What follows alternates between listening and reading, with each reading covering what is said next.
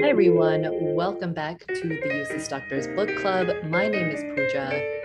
I'm Hershey. And I'm Sarah. And we are here with our season finale. It is season 2, episode 15. And we have made it a second season, guys. Round of applause for us. Why am I the only one clapping? Okay. All right, so this week we are back with the book It Had to Be You by Georgia Clark. And if you listened to our episode last week, we had chosen this book based off of a BuzzFeed quiz or some sort of book-related quiz. And it was Harshini's idea, and she thought it would be a really cool idea to do something based off a quiz. And even though me and Sarah got It Had to Be You, Harshini actually got a different book that she had already read. So we kind of convinced her to, you know, read some rom-com this week.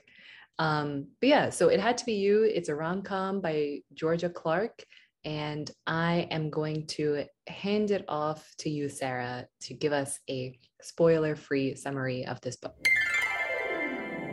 Okay, so this book follows a wedding planning company called In Love in New York.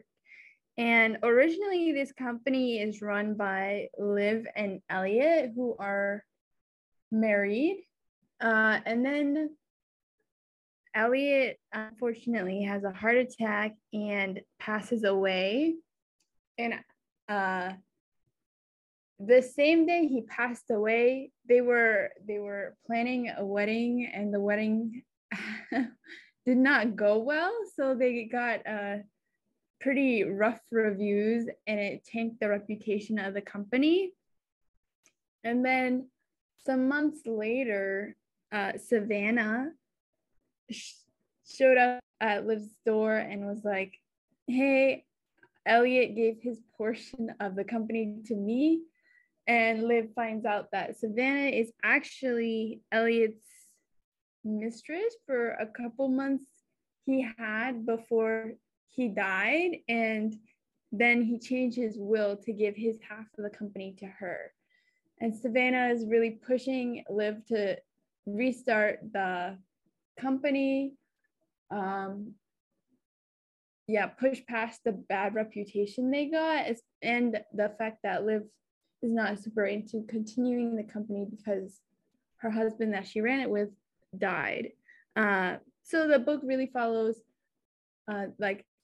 recovering the company reputation and just I guess the lives of the characters that are involved in the wedding planning, like In Love in New York wedding planning process.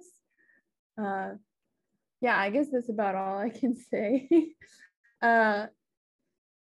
So without further ado, Harshini, can you give your spoiler-free review of this book? Yep. So I feel like, I don't know, weirdly nervous about giving my review, just because this is, I think there have been other times where we definitely don't know each other's reviews, but today, before we started recording this podcast, we talked about how none of us know each other's reviews. We did not put it on Goodreads. And I definitely came into this book this was not the outcome of the quiz for me, because I like thrillers and rom-coms. I don't know. It's always hit or miss, but usually miss for me. And I feel like, especially in high school, I used to read a lot of romance stuff, but now I'm kind of I just have a few authors that I like, but otherwise I just feel like it usually goes in a direction in the middle of the book or at the end of the book, or I'm I don't know. So when I first started reading this book, I was kind of I don't know, it's just this wedding planning, first of all, Liv, when you first get to meet her, she seems to be the main character. I would say she's definitely one of the two main characters, her and Savannah, the other woman who's mistress. But Liv just does not have a very nice personality, so I'm just who is this woman? What is this story? I don't know. But I had no idea that the other characters were involved so much. Like when we started to get into the next few chapters, like suddenly we were hearing so many details of like these other characters, and I was like, what? And it turned out to be a whole like Love Actually, or like one of those movies where there's like a ton of different couples and like romance storylines. But I have to say, like, I actually liked it a lot because I felt like each of the storylines, it like there was parts of it that I really enjoyed, and it just tugged at my heartstrings, and I was like, wow, okay, this book is actually better than I thought it would be. And I think like especially seeing kind of how the characters evolved, and especially some of the storylines were just like my kind of thing. Like, yeah, I don't know. I enjoyed that. And I felt like it was like super full of cliches. Like we got all of the cliches you can imagine when you think about romance, like the friends to lovers. We got the whole airport chasing scene, like man goes to chase his woman at the airport, buys a ticket just to go chase her down, which is always entertaining, I would say, even though we see it all the time. But yeah, I felt like this was the kind of, so I actually don't really like Love Actually, but maybe I have to watch it again because I fell asleep the first time. But I feel like this was a good book that did what movies try to do. I did rate it 3.75 stars because, I don't know, maybe I was influenced because that was the average rating on Goodreads. I did feel like some of the things I didn't like were some of the parts of the storylines, but also like, I don't know, some of the language was just so unnecessarily metaphoric or something. It was like, I don't know, summer filled her mouth, or like, I'm not quoting this correctly, but there's some line about like how like she had like, it was saying that she was proud of this woman, and it was like a weird feeling, but it was like proud filled, like pride filled the air, or some dumb way. Honestly, I'm sorry, but it was a dumb way of saying it.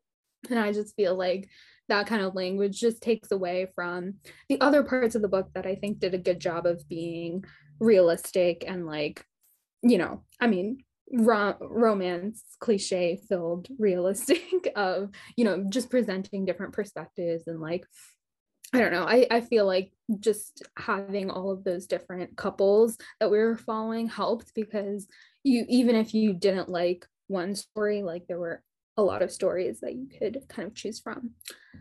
But with all of that, I would recommend this book. I do have friends that like romances, so I feel like this is finally a romance book that I would be like, kind of like Dial A for Aunties, I'd be like, yeah, I think you should check this one out. But yeah, Pooja, what was your spoiler-free review of this book? So I feel like we have like a little bit of a similar understanding of this book. So this book, like, this was not love at first sight for me. Like, this was not like the first, literally my notes for the first few pages were like, I hate this woman, book, changed my mind. Like, you better change my mind by the end of this. And the thing is, it's so funny that you said you didn't like Liv at the beginning, because I didn't like Savannah at the beginning. I was like, I understand Liv. I don't understand Savannah. What's wrong with this woman? She's crazy.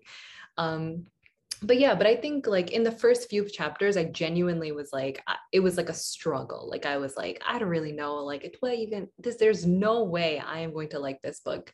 However, this book like slowly crept up on me, and I found myself starting to like care more about the characters, get more invested. I also was not expecting like all of the different storylines, and you know, at the beginning, I was kind of hesitant about that because I was like, can they just focus on two? Like, why are there like 7 different storylines? But eventually I started liking them. There were definitely some storylines I didn't like, some storylines that I did like.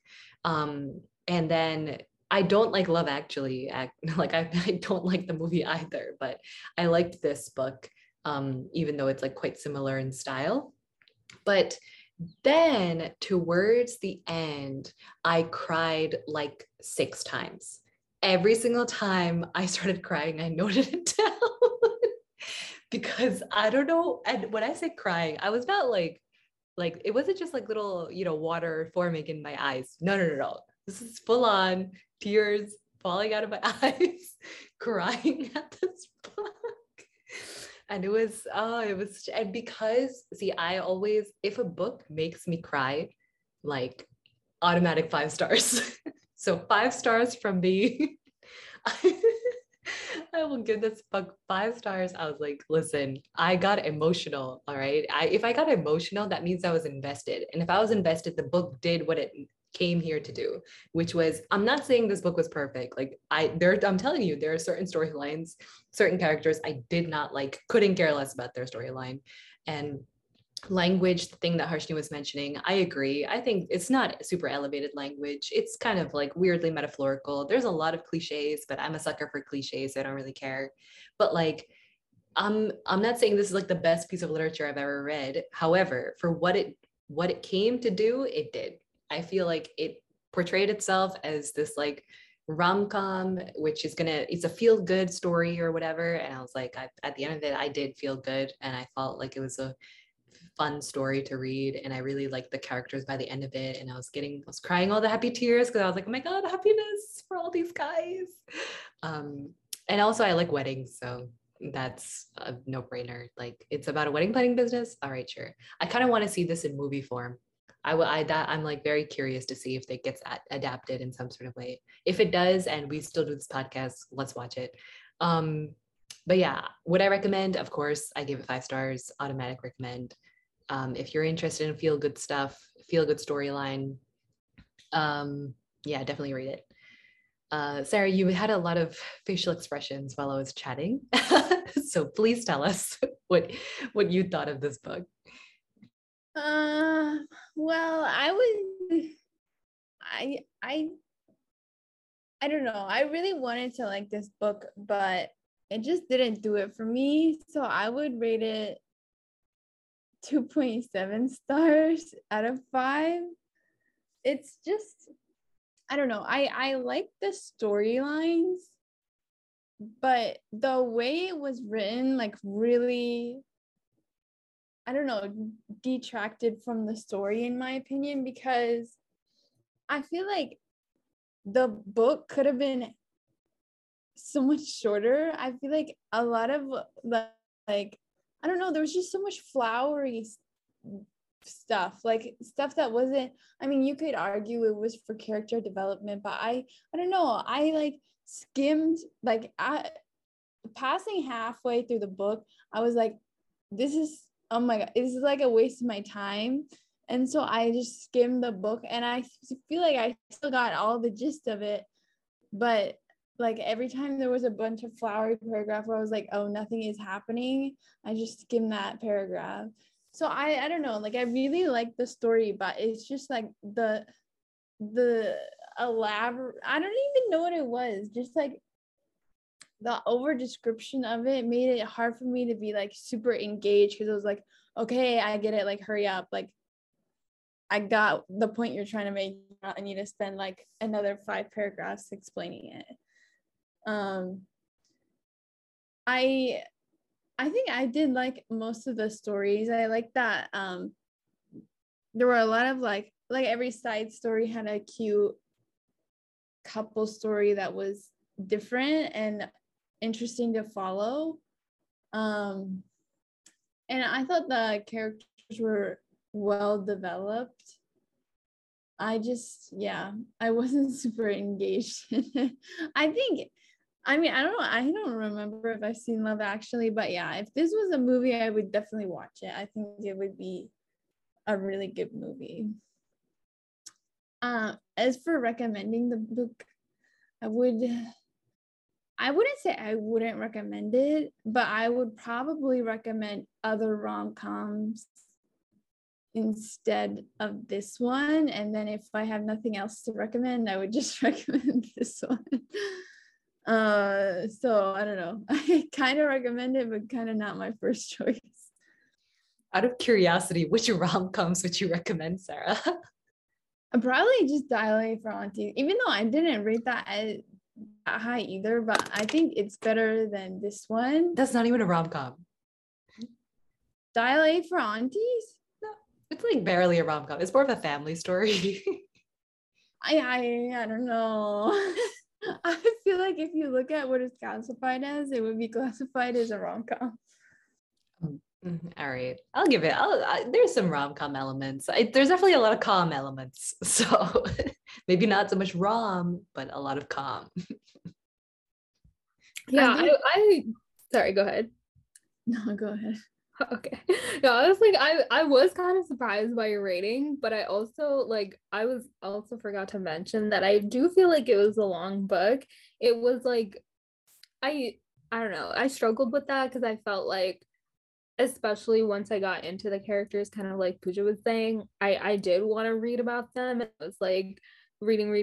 Like it was like I didn't feel unengaged because I felt like the story kept moving. It wasn't like, oh, we're like still stuck on one problem for a long time, or I don't know, in some storylines maybe we were, but yeah, I feel like the book overall was very long, especially because we had so many different storylines. That was kind of like that was the bad side of it. If there were only like 3 storylines total, I'm sure the book would like have much less involved, like because like every story had its own chapter, every few chapters. So yeah, but does anyone else have any spoiler-free things to share with our listener? All right, so we will move into our spoiler section. So if you want to read this book, which, you know, we all have mixed feel like, I don't know. I feel like I would say this one was 2 out of 3, like strong recommend. So, you know, take with that what you will. And if you feel like you are ready for, it's about 400 pages book, pretty solid rom-com and I almost called myself Harshini, which side story, but Pooja and my opinion, then check out this book and you can return to the podcast later. But if you want to just hear all of the spoilers and all of the storylines in just podcast form, then keep listening. So all right. I also thought this was interesting because we already brought up Dial A for Aunties, and that was also like wedding planning business. So apparently we are just drawn to these books that are about the wedding planning industry. But I also like particularly liked the way that this book was kind of like, obviously in Dial A for Aunties, it's like the aunties are the different parts of the wedding. And like here we just have the musicians and we have the cook and like all of the other characters, but they are all connected in like the romances that form, and then, you know, in the storylines you see them intertwine because people are friends with each other and working with each other. But yeah, any kind of thoughts about that or like feelings about how kind of that storyline played out and like, I don't know, I guess the wedding planning of it all? Sarah, you look like you want to say something. You can go first. All right. As I was saying, like in the beginning, I did not care. Like I was like, okay, like all of them are going to get together with people. Like, okay. Like all of a sudden, like Liv meets Sam, who is like the chef who's kind of becomes the caterer, the main caterer for like all the weddings basically. And then like Sav meets Honey, who's like this woman who works at a restaurant, and Sav, like I think she's a server at the restaurant, and then Sav kind of meets her regularly and they become friends. And it's like, and then you see like there's basic, maybe we should introduce all of the characters first. Okay, so there's Liv and Sav, who are the main wedding planner people, and they're both people who were in relationships with Elliot, but then after Elliot died, both of these two, I don't know if you guys recall Passion on Park Avenue, but that I thought I got, you know, flashback to Passion on Park Avenue, because like we have a dude and the other two people didn't know that there was another person involved in this relationship, and the dude dies, which is similar to the conception of Passion on Park Avenue. But basically Liv and Sav are those two. And then we have Darlene and Zia. So Zia is, she like works with Liv as like kind of like part-time, but she's very much interested in other things. She doesn't necessarily want this to be her career per se, but she kind of like helps out with like serving just to like get extra money on the side. And then Darlene is a musician, and she kind of plays, she and Zach are both kind of musicians. They're in this band situation and they kind of play at all the weddings that Liv has, you know, helped plan and that sort of thing. And then Sam is a caterer. He's like a new caterer because all the other caterers didn't want to work with Liv anymore after her rough reviews that happened at the previous wedding. And then there's Henry and Gorman. So Gorman is a friend of Liv's, and then Henry is his partner. And yeah, Honey, as I mentioned earlier, is someone who gets introduced, and she's kind of like becomes really close friends with Sav, and then eventually that kind of progresses into more than a friendship. It becomes a relationship, and like Sav kind of realizes that she's not straight, and it's like a whole thing. Am I forgetting any character? Oh, and there's Clay, who is an actor who Zia runs into, and then she ends up having a relationship with him. So basically every single character is in a relationship with each other, and no one is single in this book. But basically those are kind of like, that's kind of the whole gist. And this is very confusing. And I guess it took me also like at least 20% of the book just to understand like, who are all these characters and why should I care about them?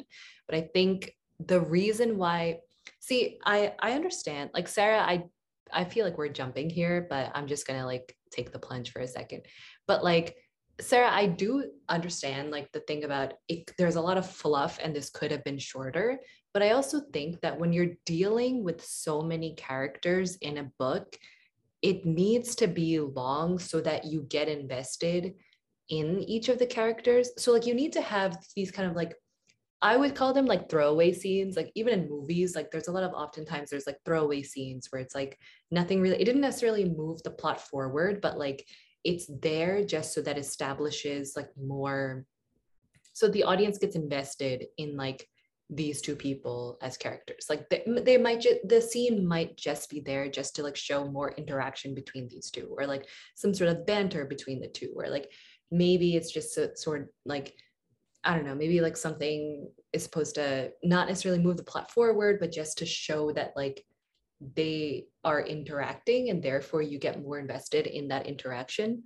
And like, I do think that they aren't necessarily needed to move the plot forward, but I do think they're needed to develop the character, which is something you said as well. But I do think the fact that this was so long made sense just because there were so many characters and you want to get invested in all of them. That being said, I do think some characters were obviously more fleshed out than others. Like, I don't think Zia and Clay's relationship was as, or Henry and Gorman's problems or whatever, were as fleshed out as maybe something like Darlene and Zach's, or Liv and Sam's per se. Like, I do think like space-wise, they got more screen time than Zia and Clay and Henry and Gorman. But maybe that's why I didn't necessarily feel as invested in like Henry and Gorman's thing or Zia and Clay's thing compared to like Darlene and Zach and Liv and Sam and whatever. But that's kind of like, I feel like I just talked a lot, but those were my thoughts on like this length of the book and kind of like the cast of characters in general. But Sarah, what did you think? Yeah, I get what you're saying about it, like increasing that investment in the stories, but like, and like I feel like in the beginning of the book I didn't mind as much, but like after halfway I feel like I was already invested, and then there was just, I don't know, there was just some parts that I like, I don't know, was annoyed about, that I don't know, I guess. So I see what you're saying, but at the same time, like, I feel like for me, at least, it wasn't necessary to invest me because, I mean, at the halfway point, like, I should already be invested in the stories. Otherwise, they're bad stories to begin with. I don't know. It might also be because I was on a time crunch and I barely finished the book before this podcast. But it just seemed like there were a decent number of scenes in the second half. Not necessarily scenes, but like. Could you give an example? Because I feel like I kind of know what you're talking about, but I also kind of don't know what you're talking about. It's, I don't know. Okay, for Darlene, maybe it's hard for me to give an example because I don't really remember. But like for Darlene, for example, I feel like a lot of the times they were like after Zach heard Darlene say, oh, accidentally heard Darlene say, I'd rather date a donkey instead of him. It was like, I feel like they repetitively were like, oh, she really wants to date him, like a million times.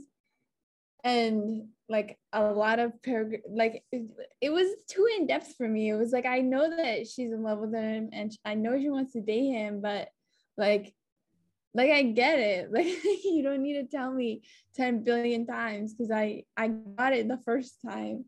So I don't know. Maybe it was just I was on a time crunch, or maybe I'm just not used to reading books this long. But I was just like hurry the fuck up. Like, I got it. I do think I have a hypothesis of what this might be. And I don't think it's the fact that it's long, or I think you just don't like that kind of relationship where people like keep going back and forth of will they, won't they. I don't think you like that. No, I don't think that's necessarily true. Like I do like that trope. Maybe it was just because the entire book and every single storyline was like will they, won't they. But I don't know. It was just like, it's not necessarily that I wanted them together like instantly. It was just that. You feel like it was like dragged out too long. Yeah. Tell me something else. Like you're just telling me the same shit over and over again. Like you would hate normal people. You would literally hate normal people. I think there is something to. Like I was gonna say also, like I don't think this is a book that, because it is long, but also just because of the way it plays out, like I don't think you should read it. Like, I mean, we read all these books in a week or less.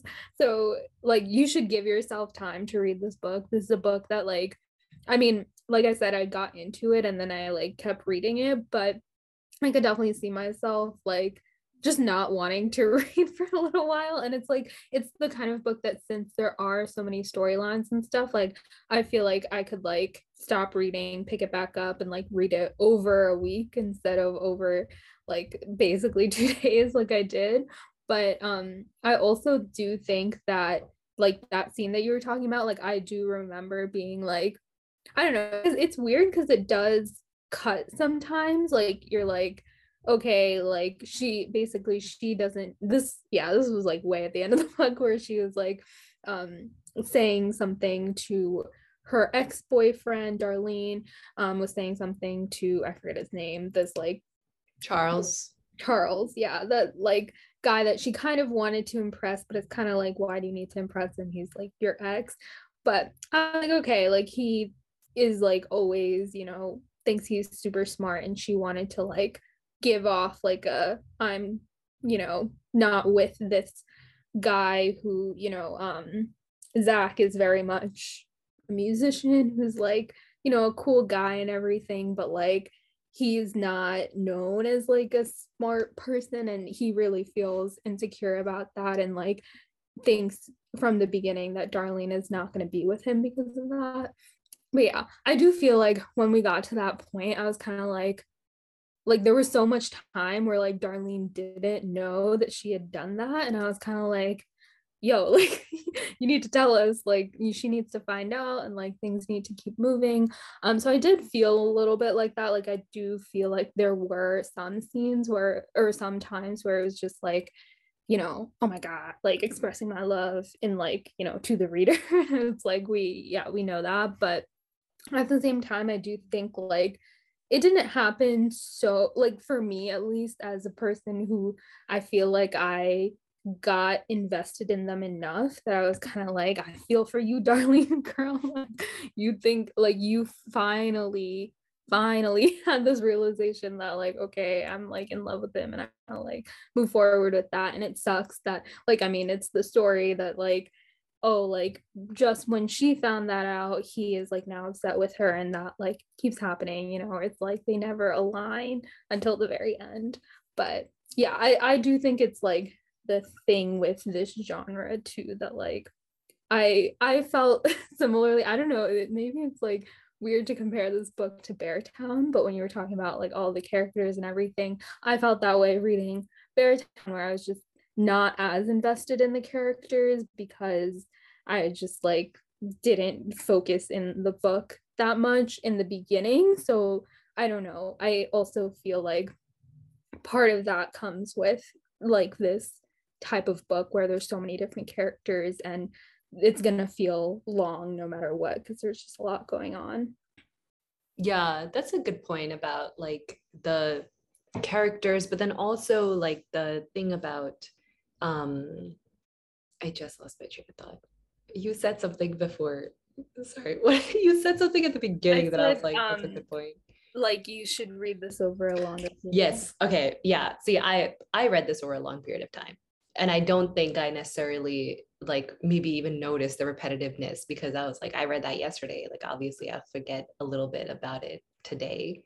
So maybe that's. I think that's just like because I read over a long period of time, I just probably didn't notice if it was repetitive. If I were to read it in 2 days or something, I definitely might. I also hate repetitiveness, so I definitely probably would think about that differently too. Yeah, I think maybe that was my problem because I read it in like 3 sittings and it was just like, I don't know, maybe if it was spaced out, I would be like, I would forget that they said that like 2 pages ago. Or like last, or like the chapter before, or like something like that. I was gonna say, I feel like, you know, if this was turned into a movie, which I tried to look it up, but there's so many things called it had to be, so it's like, I don't think it's the right story. But I feel like if it's a book, it's like, I mean, if it's a movie, those things get cut out, or it's like a show, you know, where it's like each episode, you're like, okay, we got to reintroduce people. And maybe that's partially what the author was trying to do. It's like, since you just listen to Clay and Zia's story or whatever, it's like, let me remind you a little bit. And but it's like, we kind of know because we've been reading about this for the past like 200 pages. So we're like, I'm good, I'm caught up. But yeah. So maybe we should go into some of the different storylines. So we talked a little bit about Darlene and Zach already. I don't know, do you guys have any other opinions on them, their storyline, characters? Yes, Pooja. Okay, I have lots of thoughts on this. First of all, I think Darlene and Zach, other than Liv and Sam, I think Darlene and Zach are my favorite couple. Hold on, Sarah. Keep your judgment to a minimum, okay? So, okay, that ending scene though with like Darlene like saying like, you know, basically shitting on Zach to that guy, I thought was... First of all, I hated it because I thought it was mean, and it was too mean. Like she was being very ridiculously mean about that man. And like, she didn't notice that she switched off the phone. Like, what the hell? Like, come on, that's bullshit. I also thought it was out of character because the entire time. Sorry. Yeah, go ahead. But like, I knew she did not turn off that phone because it's specifically said she dropped her phone. Right. Yeah. Yeah. I was like, you could see it coming. I was like, cliche. Yep. Got it. That's on my radar. I know. But the thing is, I also felt like it was really out of character because Darlene, like this entire time, she has been standing up for Zach, and like, they are friends. Right? Like they are actually friends, and she has been standing up to Zach, like to his own family, like to his, like, you know, parents and whatever, like saying like, dude, this man, like he's smart. Like she even tells him to his face, like, you are intelligent, you know, like you are not, like, you don't need to feel bad about this. Like you are smart. You are such a fun dude. Like you are so charismatic. You have good social skills, whatever. And then in front of this dude, like who comes technically like comes out of nowhere to like add spice to this plot, which was honestly unnecessary. Like, dude, we all just like, let them get together already. Like, why do we have to go around in a circle? But the thing is, I did like if that part wasn't part of the plot line, I think they would be like really good, because I really liked like Darlene, and I liked her conversation about like openness, and like Zach is a very open person, is very forthcoming with his feelings, like if you like someone he'll say it, where she's just like very like hesitant about these sort of things. And I was like, dude, like I get it, like I'm also very hesitant about a lot of things too, like I won't necessarily say stuff, so I could kind of like relate a little bit to Darlene in that sense. And I also felt like she was, you know, she like I really appreciated the fact that she stood up for him in front of his family, and like, you know, like was very straightforward, and like, I don't know, I just really liked her as a character, except for that one part, that whole little thing. And I was like, that's unnecessary. And then they broke up, but then I cried when she made a toast at his birthday. I was like, yes. I was like, oh my God, she came to his birthday, and then she like made a toast, and she was all like, oh, like, you know, like his dad was like, oh, he became such a sober, mature minded person. And she's like, if you became sober and mature minded, then like, you know, the world has lost such a, like, she said something about like being fun and charismatic or whatever. And then she's like, just as you, like, toast to you just as you are. And I was like, oh my God, she likes him just how he is. And then I was like getting super emotional. But yeah, anyway, those were my thoughts on Darlene and Zach. Yeah, I mean, the only reason I made a face about you saying it's like your favorite couple other than Liv and Sam is not because they're my favorite couple, like what? Who? Mark? What are their names? Zach, Liv and Sam. Darlene and Zach. Darlene. You just Darlene. Said Darlene and Zach, and you're like, wait, what are their names again? I know. Okay.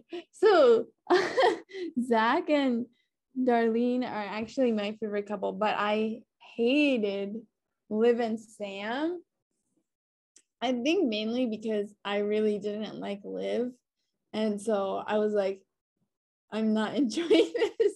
I don't know. Her personality just really, really irked me. And even at the end of the book, I was like, obnoxious. Like, I feel like she's obnoxious and I don't want to read her part.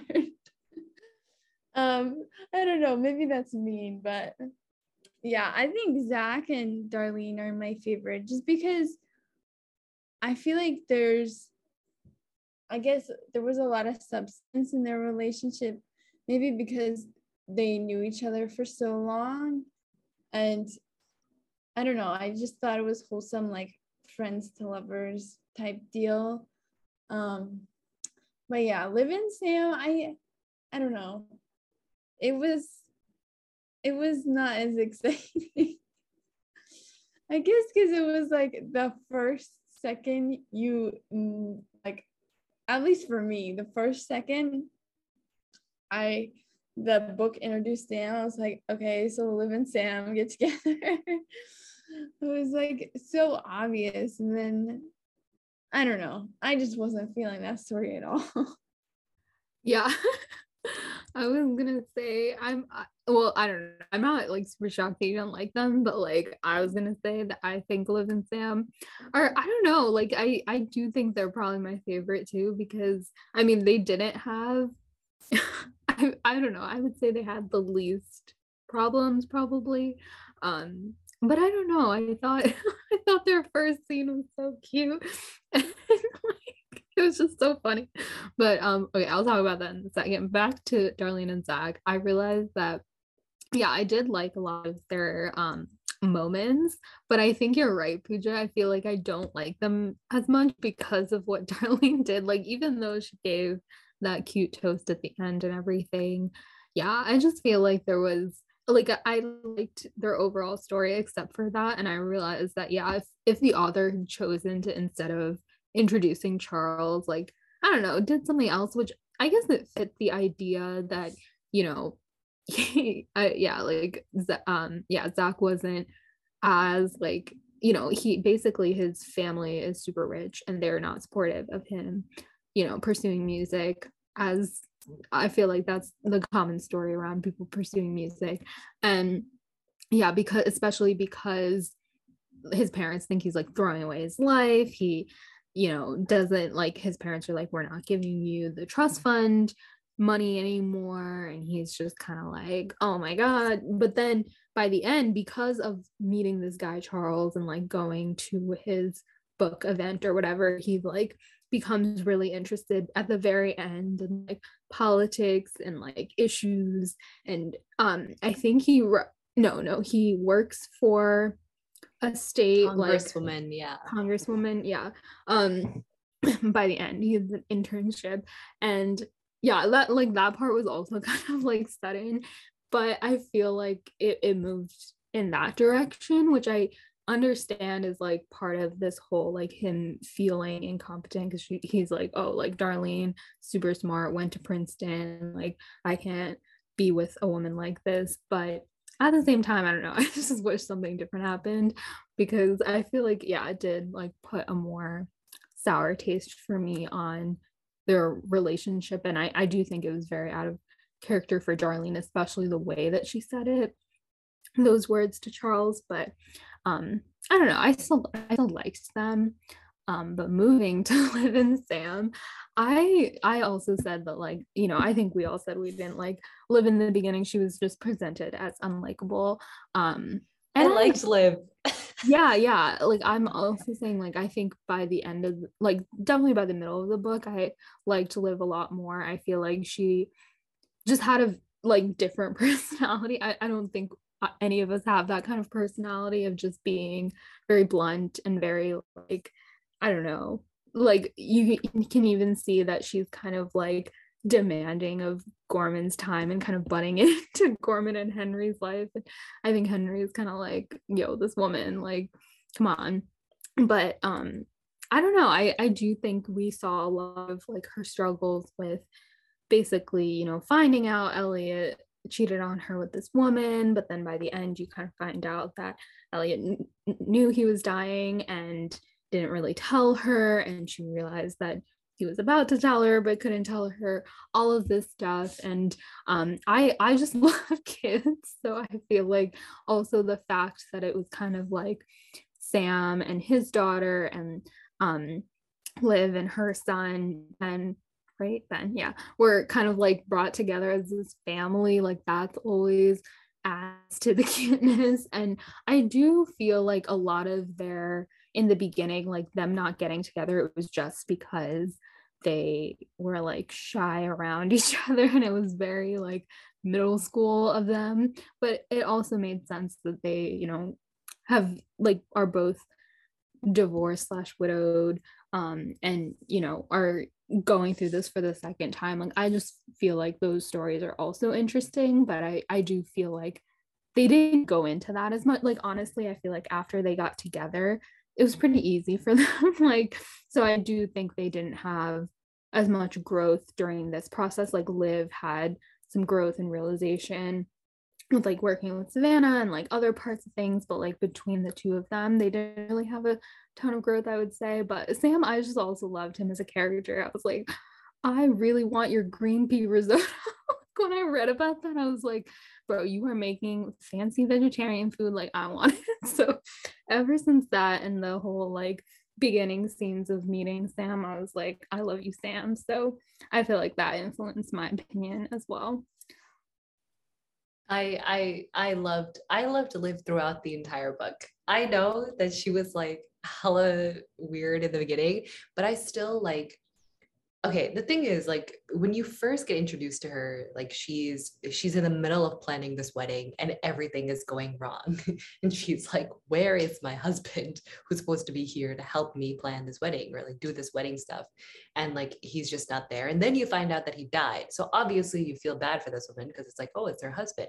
Then you find out that like he left half of his business to this other girl who Liv didn't know about. And this other girl shows up being like very, like, first of all, this is why I didn't like Sam in the beginning, because she just like this woman's husband just died and didn't know that you existed, but you come in here like acting as if you like run the place. Like she brought in clients without telling Liv that she was bringing in clients to her house. And Liv obviously is like grieving. Like she's not only grieving the loss of her partner, like business partner, life partner, father of her child, but also grieving like the fact that her husband cheated on her and she didn't know. And it's like, okay, like give this woman some sympathy. Like what the hell?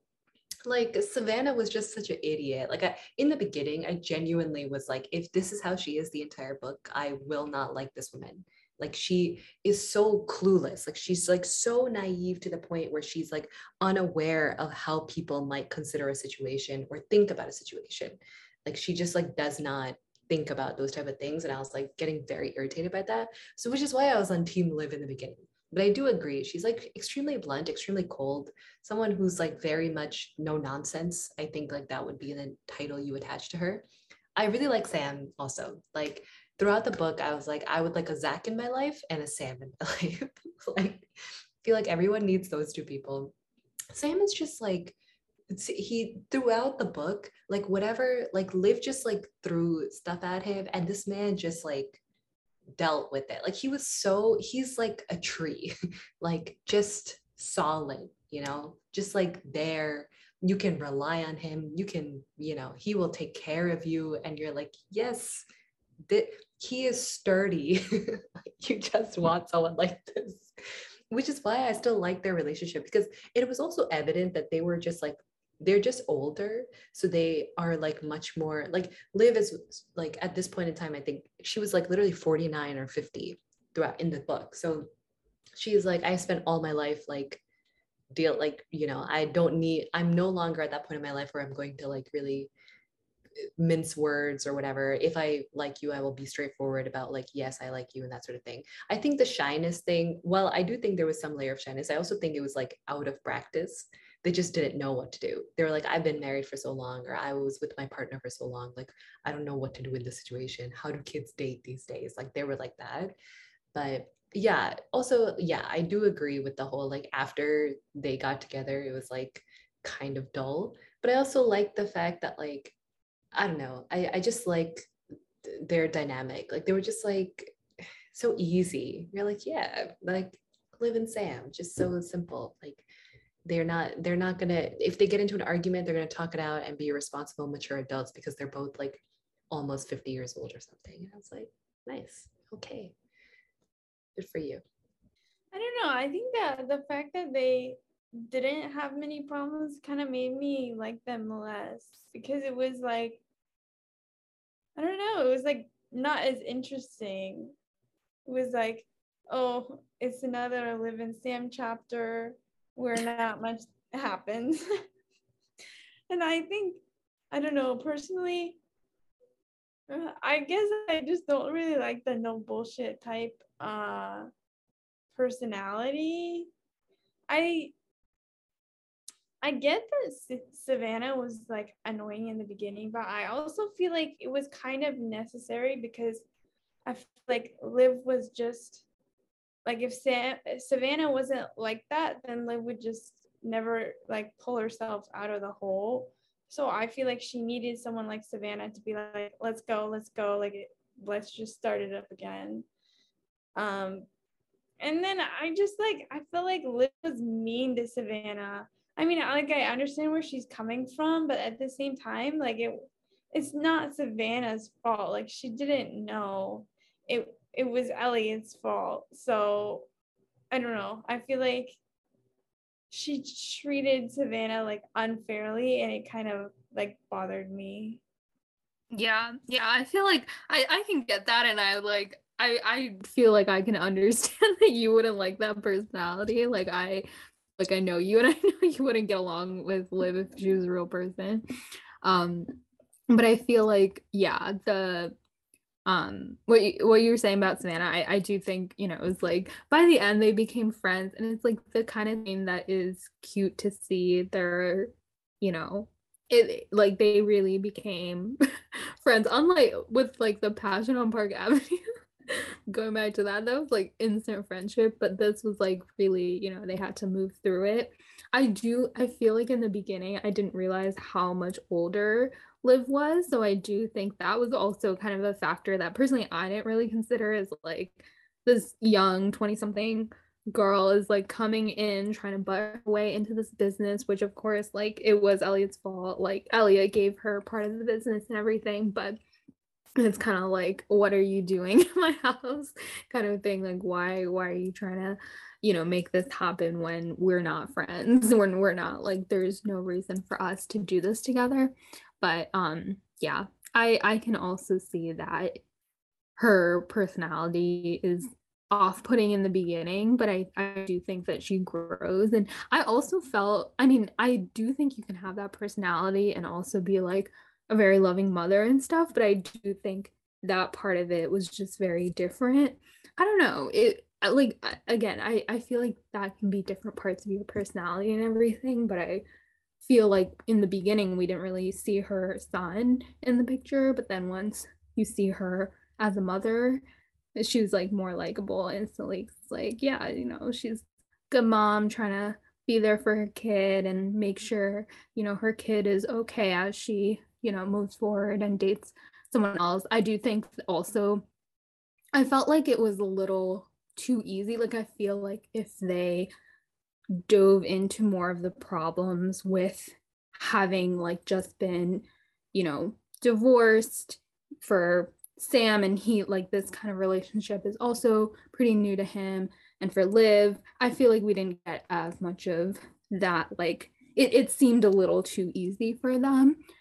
I feel like that was just their like, family just came together. It was just, like, beautiful meshing of, and I was honestly waiting for Ben and Dottie, who's, like, Sam's daughter, to come together and just, like, become friends, which we saw a little bit by the end. But yeah, I do see, like, why it would be better if they, like, worked through more problems together.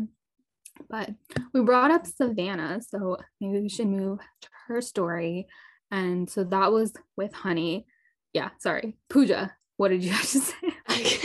Just have to say one point. I think, Sarah, you brought up a good point about, like, Savannah needing to be the way she is for the story to move forward, because I don't think Liv would have, like, just, like, one day woke up and be like, yeah, I'm ready to accept this woman as my business partner.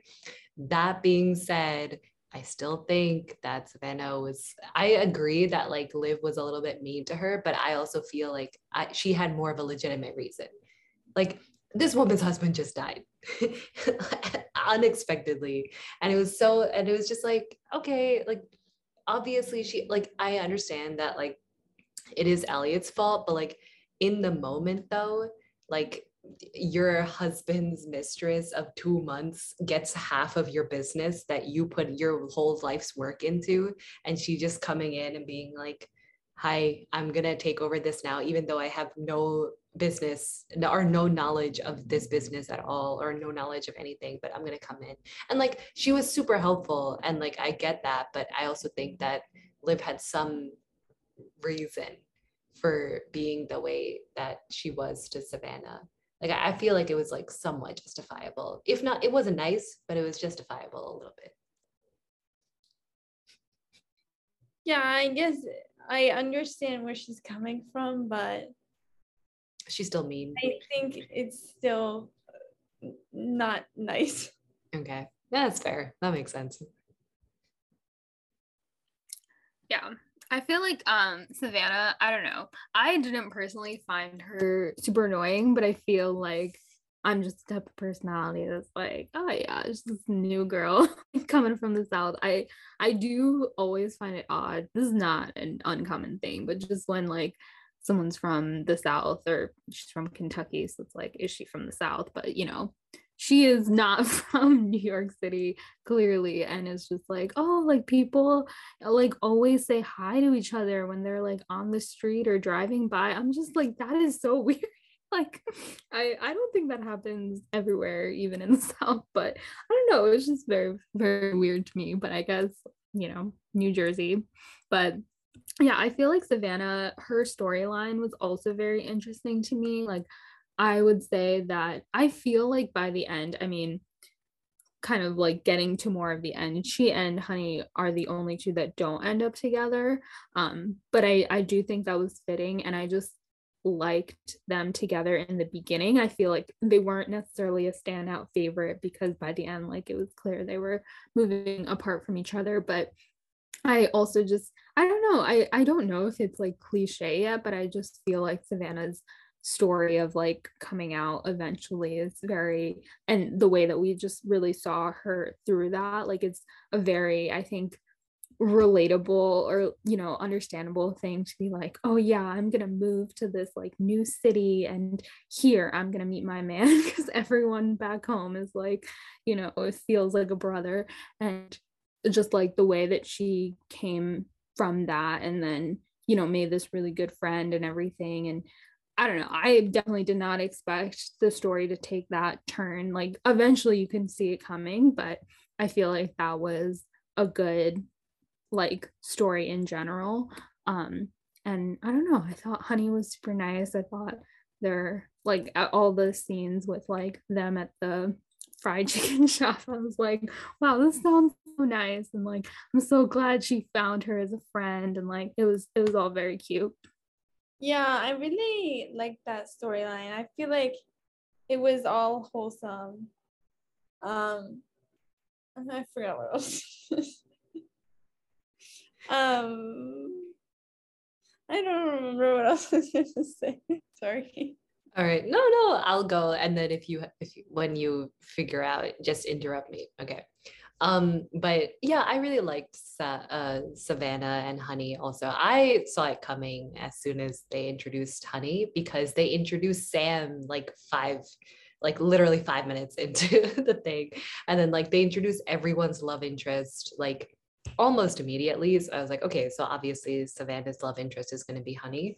But I think like after they introduced Honey, and then after like you see kind of Savannah like meeting Honey, and like there were some scenes where I was like, they made this girl like so naive. She's not like a child, like she's in her 20s, but like the way she acts sometimes, like with the whole like, I just felt so bad for her. She went to go make dinner for her roommates or something, and she's like carrying the bags from her, like, I guess like the subway, and then like the bag breaks and she's like, oh my god, I hate it here. And I was like, dude, like, wait, I can relate to that. Yeah, it's like everything is not working, and then one more thing happens and you're like, exactly. Oh my god, I hate my life. Exactly. What am I doing? Yeah And like I feel like that was like, I kind of related, like, I think that's like one of the points where I was like, I kind of get you, like, I get it. I also like, I think by midway through the book, I started liking Savannah just generally, like the way she acted. For instance, like they planned one wedding where like the father did not want to walk the bride, like his daughter down the aisle, because like his daughter was transgender. And like he, you know, did not necessarily agree with this, or like he like had like hesitancy. So he was just like, he was like being like very problematic generally, but he did not like, he was like very staunchly like, I am not going to walk my daughter down the aisle. And like both Liv has like a way to approach the situation, and it was like not working. And then the way Savannah approached the situation was like very different than the way Liv did. But I think it like definitely got to the man, to the father. And then like he didn't walk his daughter down the aisle, but he did have a father-daughter dance, and like he gave a little speech, and I cried. That was like the first time I cried in this book. But I just like, I really appreciated things like that, because I thought she was like a good balance to Liv. Like Savannah is like, she's a very good, both of them together, it's like very clear how they could be like successful pair, even though they butt heads on a lot of things. They're like can ask, like handle different aspects of their business. And I thought Savannah's like whole like storyline of like coming out and like figuring out like, oh, you know, I really like this woman, like she is like my closest friend, but also like I have romantic feelings for her and everything. I also really liked her ending, as you said, Harshini, like it just made sense in the sense that like Honey was very obviously in a very different place in her life than Savannah. And if they kind of forced it, I wouldn't have liked it, but I liked how they kind of like remained really good friends, but they were, you know, going in different directions. And it was like, I don't know. I just really liked her storyline. I thought it was lovely. Even though I didn't like Savannah at the beginning, I was like, by the end, I was like, yes, nice. But yeah. Yeah, definitely. Okay, so I think we have two couples left. I think we should just quickly talk about, I mean, you did mention that I feel like these were the two that had less screen time. I felt like Clay and Zia definitely, like, I felt like there was a difference between the amount that we got with them. At least maybe it was because I was a little more invested in them than Gorman and Henry. But I also, like, I don't know, I feel like not, there stuff happened with Gorman and Henry, but it was just not as much. So maybe we should talk about them first. I feel like Clay and Zia I only like just because I just love the idea of like a like superstar meeting a like ordinary person. Like whenever that storyline happens, it just gets me. But anyways, we'll talk about that last. But Gorman and Henry, basically with them, it's like the main thing is that Henry really wants to get married and Gorman is older and he's like very much not really into like the idea of marriage. And it's like he explains how, you know, in his childhood it was not really or like when he was younger it was not really feasible for like you to get married if you're gay, and that was just like not a thing. So it kind of became more like even marriage is, you know, going into like this contributing to the heteronormative society and all that. But then we get like the storyline with I guess they have an open relationship, which I did not realize at the beginning because I feel like that was not well established. It was just kind of like Gilbert, who is this guy that is like a younger, like, you know, other gay man who's like involved in the play that Gorman is putting together. He's a playwright, and yeah, like Gorman clearly kind of has a thing for Gilbert and Henry's really worried about that. But then turns out Gilbert is interested in Henry. That's a whole thing. And yeah, they have like an open relationship. So it was kind of a question of whether Henry and Gilbert were going to kind of like have something, and Gorman was just very much offended by it, but also realized he was super jealous about it and all of that. I don't know. I mean, I feel like it was just not as compelling for me because we didn't get as much of their storyline. And I don't know. I think the things that happened, I wasn't as like invested in them. What did you guys think? I mean, I think Henry and Gordon were probably my second favorite storyline. I know they didn't get much screen time, but I don't know, I feel like they were really cute together. And you don't agree? It just looked like you were questioning that when I said that. No, go ahead.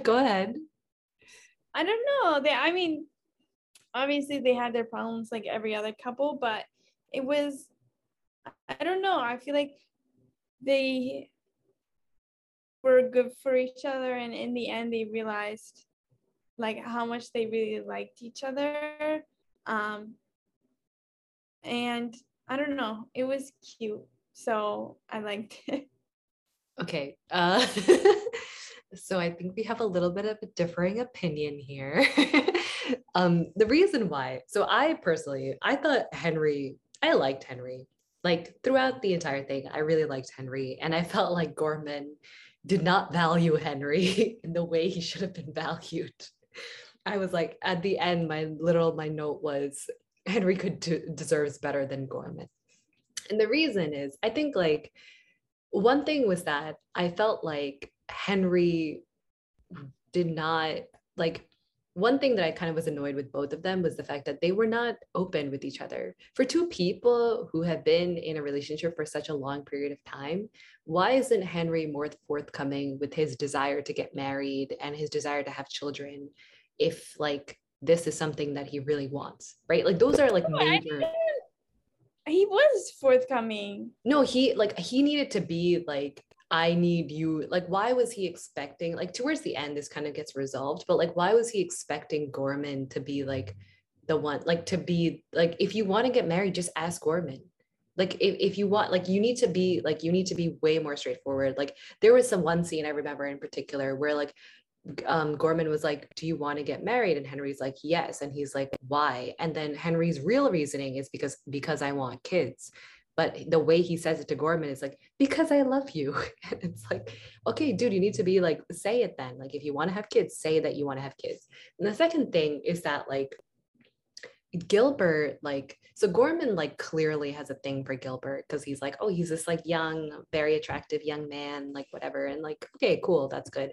I didn't know that they had an open relationship, but then it's very evident that like Henry does not do the open relationship part, only Gorman does. So someone points out to Gorman like, oh, so it's like a one-sided open relationship where only one person in this relationship does it. So that's one thing. But then the fact that he like gets offended when Gilbert likes Henry rather than him, but then that's the reason, like that's the tipping point to make him realize that like Henry is worth it. Because before it just feels like he's just taking advantage of Henry a little bit. Like Henry does all of this stuff and Gorman's just like, get like, it's kind of like expected that Henry's going to be the one to like do everything. But then like once he realizes that like Henry is an attractive man and like can get other men who like will like him, and he will leave you if you don't, you know, like, I don't know, pay more attention to him or like value him better, then that's not going to work out. And I feel like the fact that that was the tipping point, I was like, Henry deserves better than this. Henry is such a good man. Gorman's just here. But the thing is, I really appreciated Gorman and Liv's friendship. This man really puts everything aside every time his friends come in. And like Henry makes that comment in the beginning where he's like, Gorman is more loyal to his friends than most people are to like their significant others or their spouses or whatever. And I was like, all right, I can respect a guy who like really values his friends. But I do think that like it was resolved that like Gorman's like thing with Henry, like whatever disagreement they were having or whatever was going on there, was like resolved way too quickly. Like all of a sudden he said like, I guess I love Henry now. Even though, like, oh, I guess he is attractive because that guy that I found attractive finds him attractive. Therefore, I should value him more. It's just like, come on, man. Like Henry has been there. He is always there. He's like Sam, sturdy, like a tree. Oh my God. Yeah, I feel like part of the reason, like now that you were talking about it, I was like, well, first of all, I do think pretty much all of these other relationships are like in their beginning, like honeymoon phase, or like just about to get there. Whereas like these people have been in a relationship. I think that is definitely different. And I knew like I was approaching their relationship in that way. So I didn't expect them to be all lovey-dovey, expressing them like how much they love each other. But I do feel like, especially from Gorman, like I don't remember getting that. Like I don't remember him having those extended feelings that like we got from Darlene and Zach about like how much they care about the other person. Like, I don't know. I think also because we didn't see that. And I also felt a little bit kind of like, okay, like I know that Gorman realized Henry's value after seeing the whole thing with Gilbert, but then it was kind of suddenly like, oh, Henry found a ring in Gilbert's or Gorman's jacket, and I was kind of just like, okay, it's cute, like I'm happy for them, but I'm also like, it felt like it came out of nowhere because we didn't, like, even if there was just a little bit more of Gorman's perspective of like, wow, like I really love this man, and even though he like he's not attracted to like Gilbert, who's like this newer, shinier person that was very objectifying, like, you know, like a very like that kind of thing that people always say where it's like, you know, you have like the younger person who's attracted to you, and Gorman's definitely like the older person that's like kind of like they've been in this relationship for such a long time, but he still values like me, and that makes me realize how much I love. Like if we just like got that from Gorman, like I feel like it would have been more satisfying. But yeah, I think I agree with Deepija there. Sarah, why did you? Yeah. Oh, sorry. No. I was gonna be like, Sarah, why did you like Henry and Gorman as much as you did? Yeah, I mean, I do agree that Gorman took Henry for granted, but I don't know. I just really like their dynamic together. It was, I don't know how to describe it, but it's just like, I feel like they worked well together. I mean, they, like when they were in line for the bar or something and it was like an hour away, and then they were both like, this isn't us, look, let's just go home and do our thing, or like I don't know, it was, I just thought they had a good dynamic. I mean, I feel like maybe Gorman was just like, I don't know how to describe this. I just feel like, yeah, I agree. It was maybe resolved a little too soon. I feel like it's also partially because there wasn't enough space to fully develop their story. But it was just like, I mean, someone said, I think Liv said to him, like, if you don't marry him, you're going to lose him. And then him seeing Henry with Gilbert, or like that potential, was like, oh, I definitely don't want to lose him. And it's definitely possible that I could lose him. And then he was like, I should get married because I don't want to lose him, you know?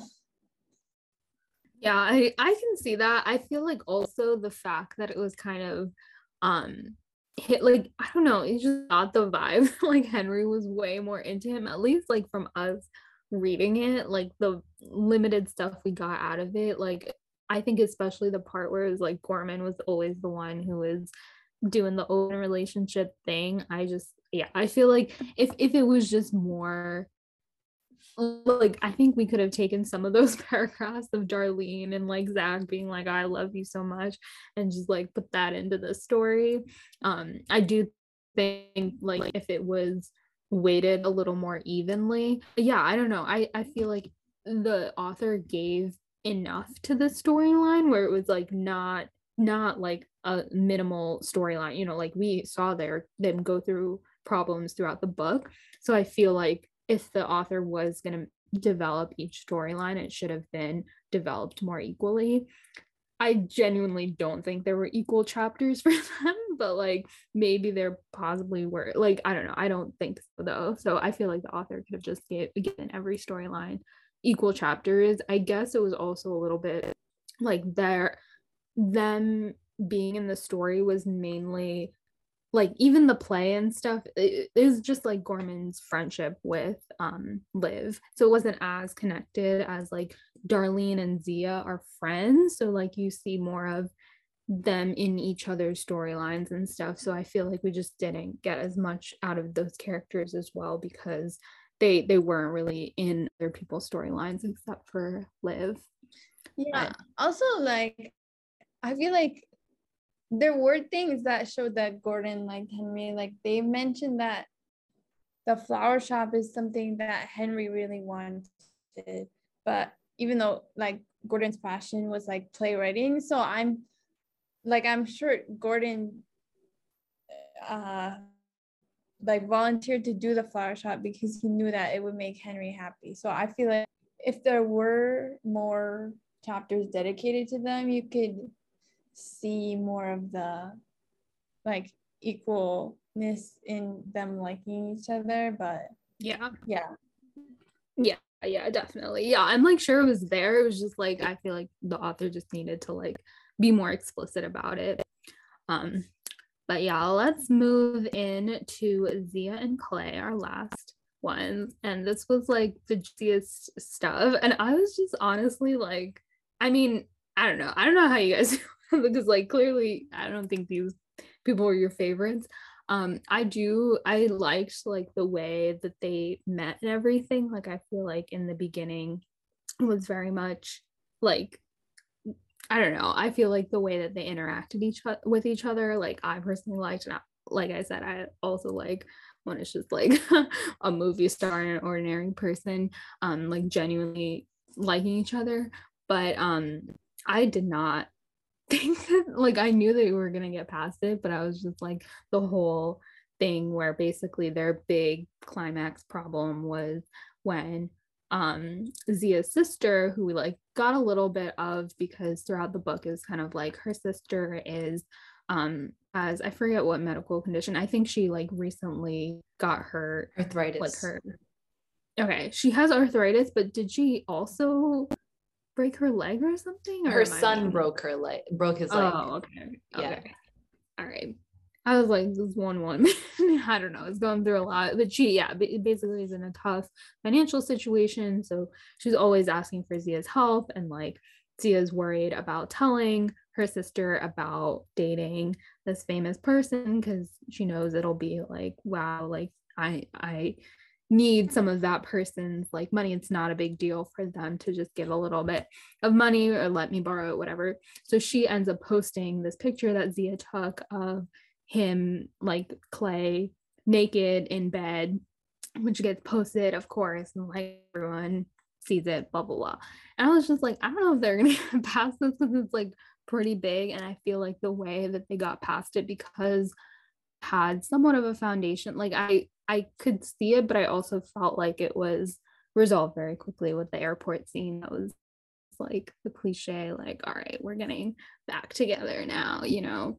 But yeah, what did you guys think about the story? Which is not for it.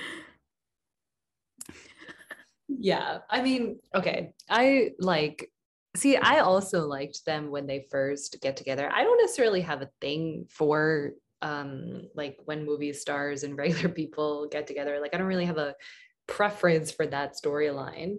However, I did like how they got together, because it felt like very, I don't know, it's kind of organic. They had the good banter. I was like, yeah, like I'm into this. Like, it seems pretty cute. But then them getting together, I always felt like I understand where Clay is coming from, but I also think that like for most of the part, I think I was on Zia's side throughout like the entire thing, just because I felt like Clay was like, he was very much, everything needs to be around my thing. Like everything needs to be around my schedule, my life, my this, my that. I am like, it's like almost like he has been like, I am the more important person in this relationship. Therefore, like everything needs to revolve around me. And like, I understand, I really appreciated like Zia bringing up multiple times that she felt like, I feel like I'm being controlled right now. Like I need to, you know, we need to like reevaluate this because this isn't working out. And like, she was like quite forthcoming and like very open. And I also appreciated that like, he was also like receptive to this, but not enough. But then I hated, like I knew Zia's sister would get involved in this somehow, because they kept bringing her up throughout the storyline. But like, honestly, like this woman, like I understand that like she has a lot going on in her life. Like there's a lot happening, and like Zia's a person that she can rely on, but for her to straight up be like, can your boyfriend pay $50,000 to like help me? And I was like, this man doesn't even know who you are. Like, why would you say that? Like, how are you even gonna, like, does that even make any sense to you? And I really appreciated Zia did not like fall into this and be like, okay, yeah, I'm gonna ask Clay. Like, she didn't do that. But then like her sister going through her phone, selling the photo without her knowing, and I was like, what the hell? And I knew that the photo would come into play, but I didn't realize it would be through this, because I was like, why would she take a photo? Like, I thought he had a thing about not taking photos. It's about trust, you know? And I feel like they didn't necessarily like trust each other properly, because it was always like Clay I felt like he had one foot out the door. Zia was like, I don't like this. I'm not happy here. I need to go do my own life. And like, this is impeding that. And I was like, and there was like that one scene where she was like at the yoga studio or something. Like she said something to her friend at the yoga studio and like got printed in the newspaper, and like Clay was like really pissed off about it. And I was like, dude, like how is she, like this is her first time being in the situation. Like, how would she know that like someone would overhear something that she said to her friend in a public space in like a yoga studio? Like, I don't know, like you're not giving her enough time to understand this. And like, you're just putting all these expectations on this person who like doesn't know the situation. But like, I don't know, I don't think they should have gotten back together. I wanted them to break up and then realize that like they are going in very different directions. Cause like Zia wants to do all of this work and this man's always making movies. Like, when are they ever going to be together? Like, they're not. Like, I was like, I don't know. I agree that I feel like I said before, I feel like they got back together too quickly. And then by the end, they're like in the epilogue, they were married. So I was like, whoa, like if anyone was to get married, like I did not think it would be them, because other people, I don't know. I guess no one else really should have gotten married, but like Zach and Darlene maybe had like more potential to get there than Clay and Zia really. But I do feel like even though like they were on kind of different pages with all of that, I feel like the biggest problem was, you know, Clay didn't want to go public with it or anything, and like he wanted to keep his life very private. It was very much reminded me of, oh my god, what's the book called? It's like the first book in the, oh my god, the Primas of Power. I was like, I don't know the title. You had me at Ola. You had me at Ola, yes. But, you know, the whole storyline was like, oh, I want to keep my life private, keep the secrets. Yeah, all of that I feel like is a very, like, that's always the storyline when it comes to, like, famous people. But I feel like that was their main problem. And it was a situation where, like, that invaded every part of their relationship. But I just feel like with them like traveling a lot, I feel like when two people are traveling a lot, like it's okay. Like by the end when I was explaining like, oh, they're like going to this part of the country to do this, and like I feel like Zia had a lifestyle where it wasn't like she was grounded in one place, so like she has the kind of job and life to be with a person like that. But I agree that I feel like they didn't work through all of their problems, like, and it was very quick. And it was, I don't know, there was something else that you said. Oh, Layla, oh my god, this woman, I was like, I hate you, man. Like, and it was so frustrating because I feel like it was unfair to the character. I was just like, I feel like the author should have done something to make me like her more. Like, I don't know, I just get really upset when it's like a family member, like a sister, and Zia clearly like cares for her sister, but like as the reader you just see like the sister being kind of like manipulative almost, and like getting Zia to like help all the time and like almost nagging her about everything. And it's kind of like, I don't know, she was a very much a side character, but it just made me annoyed because I feel like she was the one like bad character, like I don't know, the character where you like didn't really see anything good about them, and she was going through a ton of problems, so it's like that's how you justify it. But I don't know, it just bothered me that she was a bad character out of, I think, a group of like, you know, somewhat like unlikable characters, but like they had different personality traits to balance it out. And this was a side character that's like almost a villain, but like not really because she's Zia's sister. So Sarah, do you have any thoughts on this relationship? Yeah, pretty much what you guys said. It was like Layla, I hated her for the entire book. I feel like she's, yeah, super toxic and manipulating, which is sad because it's literally her sister. And it's not like her sister does nothing for her. Like her sister always thinks to bring her and her like niece and nephew food and stuff, and like will clean the house without Layla being like, clean the house. So it's just, I don't know, sad to see that Layla still felt the need to like manipulate and boss Zia around.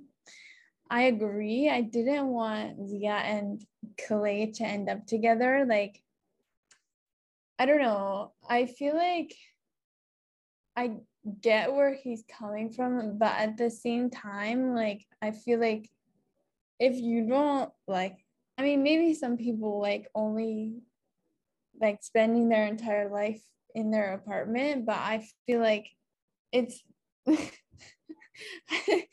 it's like not nice to, especially because Zia is always like, let's go out. It's like, I don't know, super wrong of him to be like, no every time, and like he just makes the decisions, and then she can't say anything. And I was like, I mean, I guess they went public, but he still is like, oh, I don't want people to recognize me. So I feel like that part of it, for me, it didn't really change. Like, it didn't really, I didn't see enough resolution. Like, I feel like he, like, yes, their relationship is now public because of the picture, but it's not like, I mean, I'm sure he's still going to get annoyed if he has to go to, if he goes to a restaurant with her and then everyone sees him, or if they go to a club and then everyone sees him there. Like, I'm sure he's still going to get annoyed by it and not want to go out because of it. And then I just feel bad for Zia because that's not like exactly what she wants in life.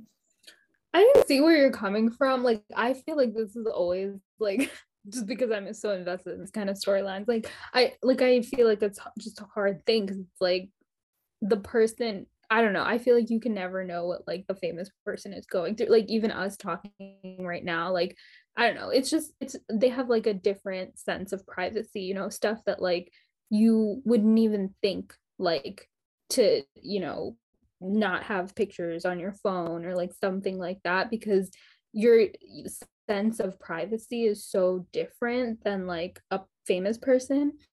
I feel like it's just a hard thing, but I do feel like a lot of his problems with like going out and stuff were not as much like I'm sure it was partially like, I don't want to get recognized and be bothered and stuff, but I feel like a lot of it was, I don't want people, like, because basically the other part of the story was his ex like was publishing a book that like mentioned him like liking to be dominated in bed and stuff, and like he was just going through all of that with, I think his ex was a famous person too, so it was just like gonna be a big deal. It was already out, honestly, that like about that information about him, so his privacy got attacked just so recently, so he was like very conscious of it. And I think that's like, it's still true obviously that like he wouldn't want things to get out in the future and all of that, but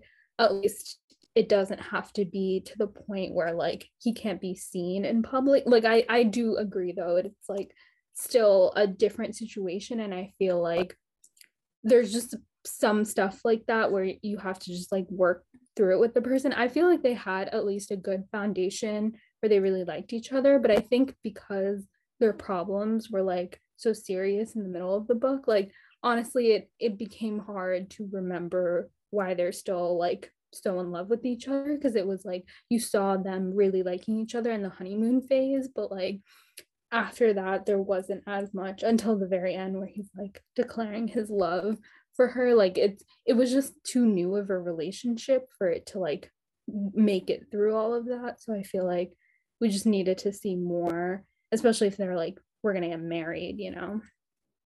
Yeah, I agree. I think there were like, I think it was, I definitely agree with the whole like it was a new relationship.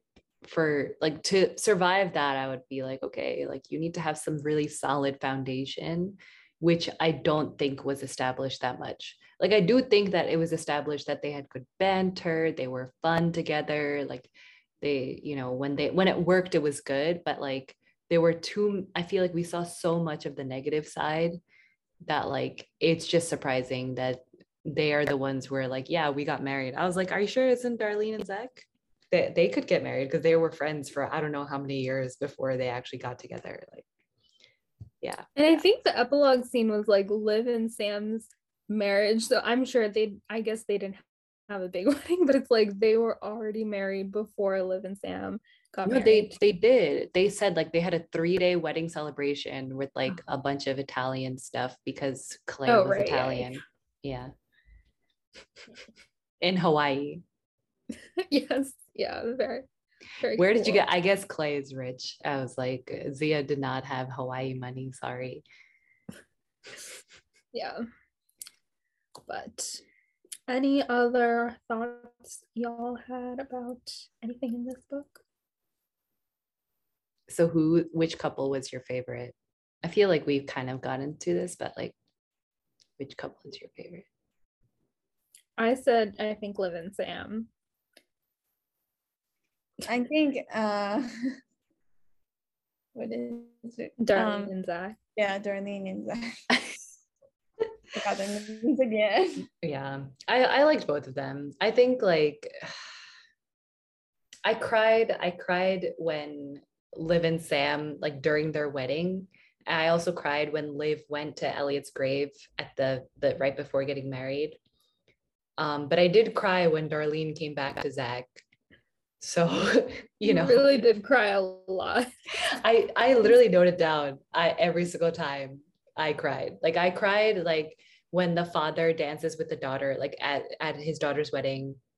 I cried when Darlene came back to Zach. I cried when Liv goes to Elliot's grave. And then I cried again at their wedding because I was like, oh my God, cute. But yeah, I don't know who is my favorite. It's between Liv and Sam and Darlene and Zach. I think I just like Darlene and Zach more just because I feel like I want kind of relationship like Darlene and Zach.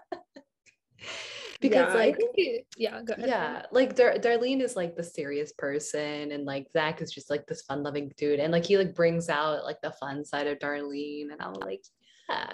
And like Zach just seems like so like relaxed in life. Like he's just so like happy. Well, he clearly has problems, but like we find out that, but like, he just like, you know, seems to be the type of person that would like, just go along with the flow. Like he's just so just like, I don't know. He just seems like such a nice dude.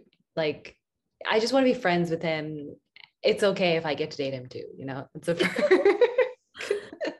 I feel like, I don't know. I did like Zach, but I felt like I had more of a, like, I know there was a reason that he was like always like hooking up with girls and stuff like that. But I feel like it was harder for me to get over like the, like, I feel like his outwardly, like the negative parts of his personality were very much like, it was clear that it was rooted in like, you know, even Darlene says like, oh, it's like because he doesn't believe that he's deserving of a serious relationship and all of that. So like, I get it, but I feel like he's the type of person that might annoy me a little bit. So I didn't like him as much.